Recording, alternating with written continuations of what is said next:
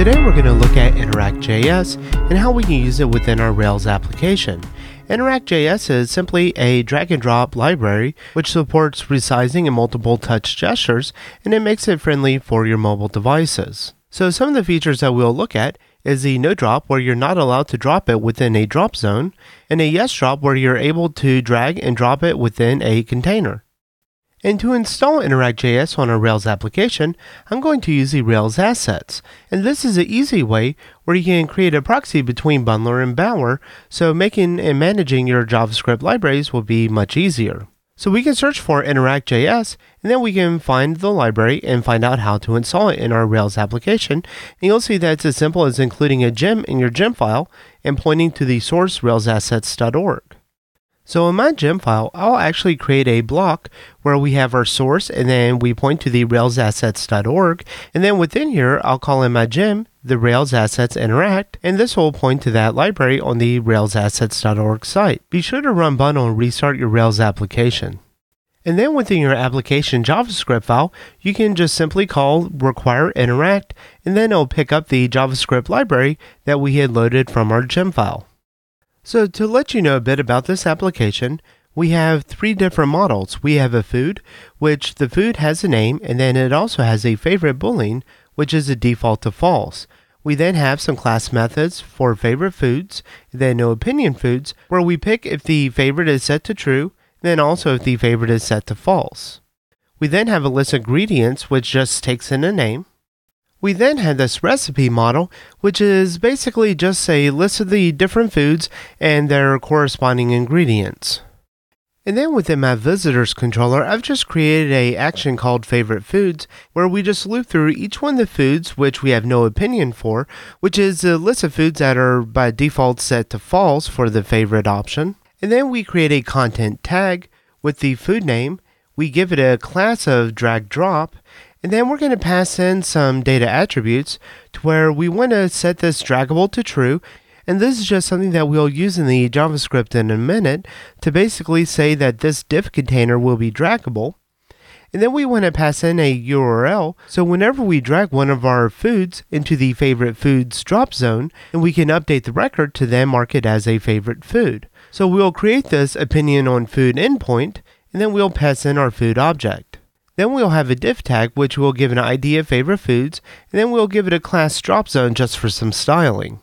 And once we mark a food as one of our favorites, we can then loop through each one of our favorite foods.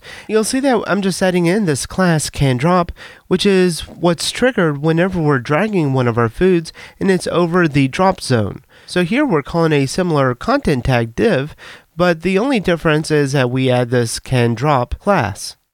Back in our application.js file, we can paste in this bit of code, and I won't go into its details too much, but the idea is we're going to call interact on all of the data draggable equals trues, and then we're calling draggable, and then we set a few settings, and whenever we move, we will call this drag move listener.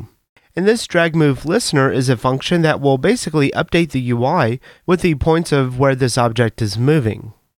So now we can call the document on TurboLinks load. So whenever we visit a page via the TurboLinks, we'll execute this option. And within here, we can call the interact, and then now we're referencing to our favorite foods div tag that we had created, and then calling drop zone. We're telling what we are accepting for a drop, and this is going to be any of the data draggables set to true. So when we loop through our foods, we had set this data attribute draggable equals to true. And the overlap is basically how much within that box you have to be in there. So most of the item that you're dragging has to be within the drop zone. And then there's several different callbacks that we are given. So the callback that we're going to use first is the on drag enter, and this is whenever a object is dragged into the drop zone we can create some different styling. So first we're going to add to our target, which is the drop zone, we're going to add the drop target. And then on the draggable item that you're actually dragging, then you're calling the related target, which references to that object. And then we're adding this class can drop. And then we're going to return this AJAX call to our application. So we're sending a AJAX GET request and we're calling our related target. So this is the item that we're dragging. And then we're getting the data attributes, the data URL and dot value. And this will return the data attribute URL that we set in our favorite foods loop. And in this case, because we're dragging the item into our favorite foods div, we're going to pass in this favorite is true parameter. And likewise, whenever we leave the drop zone, we want to basically call the same thing, but instead of setting the favorite food to true, we're going to set this to false. So we'll remove the class drop target from our drop zone, and then we'll also remove the can drop, because you have now basically dragged your draggable item outside of the drop zone. And then we'll call another AJAX GET request, and this is going to point to the data attribute URL, and this time we're going to pass in the parameter favorite is false. And then we can set some options whenever we deactivate the onDrop, meaning that the onDrop function has been completed. So in our drop zone, we'll remove the drop active, and then we'll also remove the drop target. And I'm not going to go into the styling too much, but you can check out the visitors SCSS file to see the different styles that we're using for the drag and drop functionality. And then in our Rails routes, we'll create a route to our opinion on foods controller action. And this is simply just, you know, I made up the slash food. The important bit is that we're passing in the ID of the food, and then we're getting the opinion on the food. And this is going to just point to a foods controller and to the action opinion on food. So here in the foods controller, in the opinion on food, you see that we have our add food and we're just setting this to the parameters find and we're getting the food based on the ID, and then we're updating the attribute favorite with the parameter that we got from our AJAX request, and then we're saving the food, and then we're calling head OK because we don't need to really send a response, but we just want to send a HTTP OK. So coming into our application now, you'll see the list of foods that we have not yet marked as a favorite, and then we can just click and drag one of these over into our favorite foods, and you can see some of the styling change. Once we drop it, you'll see that it stays within here. And if we refresh the page now, we should see the settings stick. So now we see our realigned pizza and our spaghetti, and then our sushi is still down under the favorite foods. If we drag it out and then refresh, you'll see that sushi now appears back up at the top.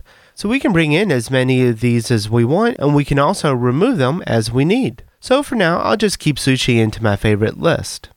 Next, let's say if we have a list of ingredients that we have in our kitchen, however, we don't know what we can make with these ingredients. Wouldn't it be nice if we had a list of all the ingredients and we can just drag them into a drop zone and then based on the ingredients, we can have a list of all the different foods that we can create with them. So in our routes, I'll go ahead and create another action. And this is just going to take us to the food slash what to cook. And this is going to hit the controller and what to cook. And then we'll have this what to cook path available to us.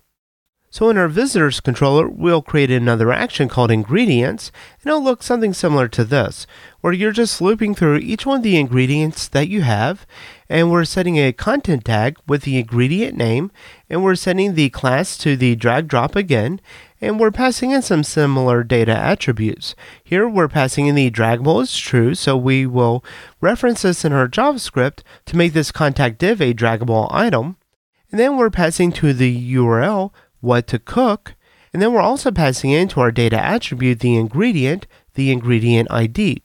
And the reason why we're passing in the ingredient ID here instead of into the URL because we're going to have multiple items dragged into our drop zone and we'll need to keep a list of all the ingredients that the user is either adding in or dragging out.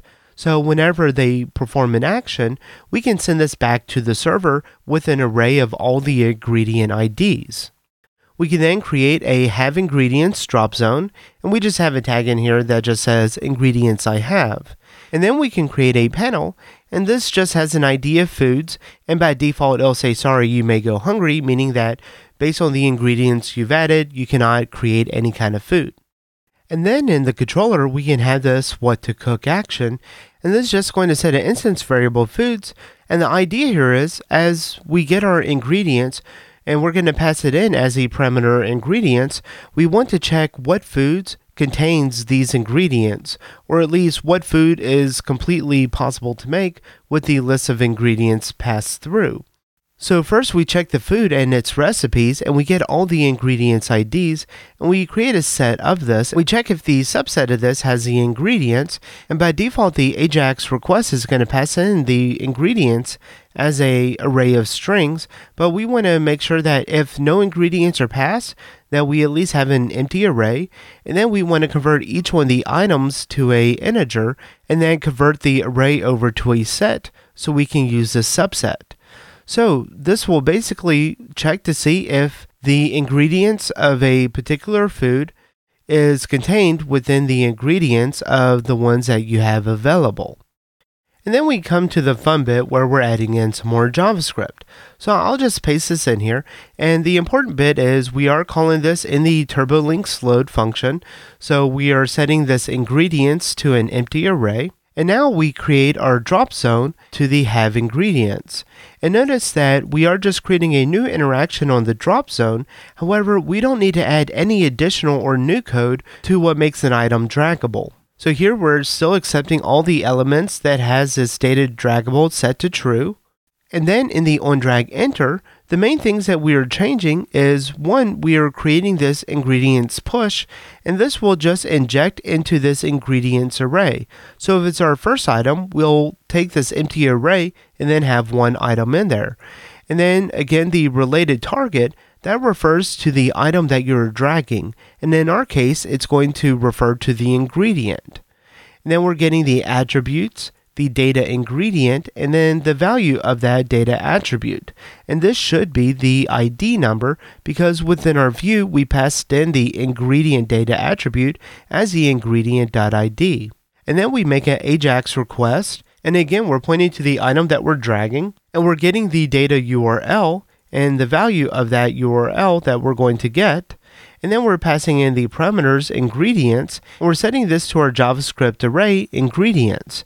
So as you add in more ingredients, it's going to add the ingredients ID into this ingredients array, and then we're going to pass this whole array over to our application. And then when you drag an ingredient outside of the drop zone, we basically need to remove it from the array. And then we also need to update the list of what we can cook. So that means that we have to make another AJAX request back to our application. But this code here is where we're setting the ingredients, and then we're basically just calling this jQuery function, which we're looping through each one of the ingredient items, and then we're going to return the item as long as it's not equal to the data attribute ingredients ID value that we had passed in, and this would be the item that just left the drop zone. And then again on the drop deactivate, we have the same bit of code where we're just removing and cleaning up some of the UX UI view. So do note that on our controller action what to cook, and notice that we're not calling the head OK because we want to have a server generated JavaScript whenever the what to cook is called. And that's going to be the what to cook JS ERB. So under our foods in the view, we have our what to cook JSERB, and within here, we check to see if our foods.size is greater than zero, and that basically means that we have found some foods. And if you remember back in the ingredients HTML file, we have this div tag foods, and we're just going to render out a list of all the different foods. So this will call the partial food for each one of the food in the foods. Otherwise, if no foods were returned, we'll update our element and replace everything with the same you may go hungry list item. So now if we go to our ingredients page, we have our list of ingredients, and then we have our drop zone with the ingredients I have, and then we have our panel with our list items that says currently, sorry, you may go hungry.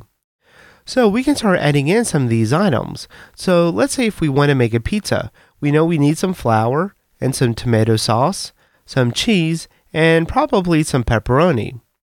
And you can see that now we have the ingredients to make pizza. What if we add ground beef in here? You'll see that now we can make some spaghetti. If we remove some items, you'll see that it automatically updates our panel here, and now we cannot make any food. We can also drag in some stuff to make the sushi, and here you'll see that now we have the ingredients to make sushi, and because it is a favorite, we also get this additional message it's also one of your favorites. And I haven't played around with this JavaScript library too much, however, I have found that it does work pretty good with TurboLinks, and I've not run into any issues with it so far, so definitely check it out if you need the drag and drop functionality. And definitely check out the Interact.js documentation because it's going to have a lot of different functionality that we may have not covered in this episode, but that may be able to help solve your issues. Well, that's all for this episode. Thank you for watching.